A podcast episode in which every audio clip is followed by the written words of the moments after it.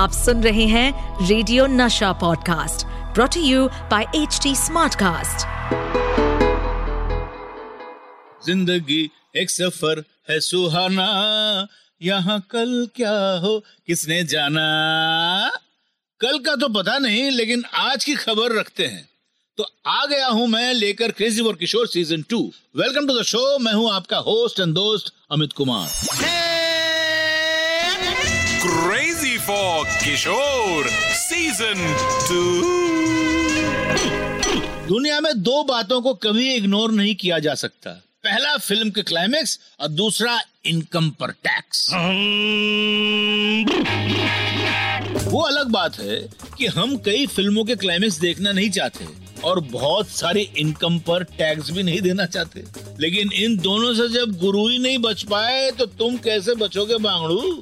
आज बात करेंगे किशोर नाइट्स की और बताऊंगा आपको इनकम टैक्स कैसे बना बाबा और मेरा ट्रैवल एजेंट। अब एक बार स्टेज शो में परफॉर्म किए तो धीरे धीरे और शोज करने लगे, लेकिन शुरुआत के शो कुछ मुझे याद है जिनके बारे में मैं आपको बता रहा हूँ। ऐसे एक शो हुआ था किसी चैरिटी के लिए जिसमें फिल्म इंडस्ट्री के सारे बड़े बड़े कलाकार शामिल हुए थे, जैसे कि राजकुमार, देवानंद, सारे सिंगर सब। इस शो में फर्स्ट हाफ में लक्ष्मीकांत प्यारेलाल का ऑर्केस्ट्रा था और सेकेंड हाफ में आर डी बर्मन का। ये ऐसा शो था जब बाबा फिर से स्टेज शो करने लगे।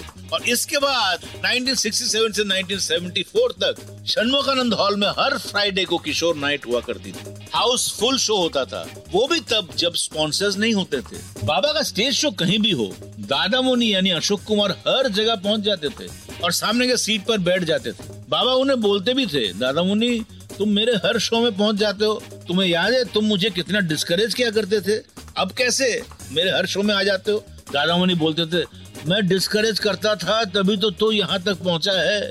मुझे याद है बाबा भी कई बार बोलते थे, दादा मुनि की डिस्करेजमेंट मेरी सबसे बड़ी एनकरेजमेंट बन गई। और कुछ दिनों बाद तो बाबा के पीछे पड़ गया इनकम टैक्स और बाबा को करने पड़े ढेर सारे स्टेज शोज, जहाँ से बाबा के पेमेंट से आधे से ज्यादा इनकम टैक्स को चला जाता था। इस दौर में बाबा और मैंने बहुत सफर किए।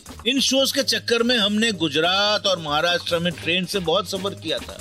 ऐसे एक शो हुआ था अमरावती में और रास्ते में एलर्जी के कारण शो के बीच में ही बाबा का गला खराब हो गया। बीच में ही शो बंद करना पड़ा था। बाबा का गला बहुत सेंसिटिव था। शो से पहले तो वो मौन व्रत रखते थे, सिर्फ इशारों से बात करते थे या छोटी छोटी बातें, सारी एनर्जी शो के लिए बचा लेते थे। और अभी मेरी एनर्जी भी कम हो रही है तो मैं चला घर। तो तब तक सुनते रहिए crazy for Kishore season two. इस पॉडकास्ट पर अपडेटेड रहने के लिए हमें फॉलो करें एट एच डी स्मार्टकास्ट। हम सारे मेजर सोशल मीडिया प्लेटफॉर्म्स पर मौजूद हैं और और ऐसे पॉडकास्ट सुनने के लिए log on to W W W dot H D Smartcast dot com.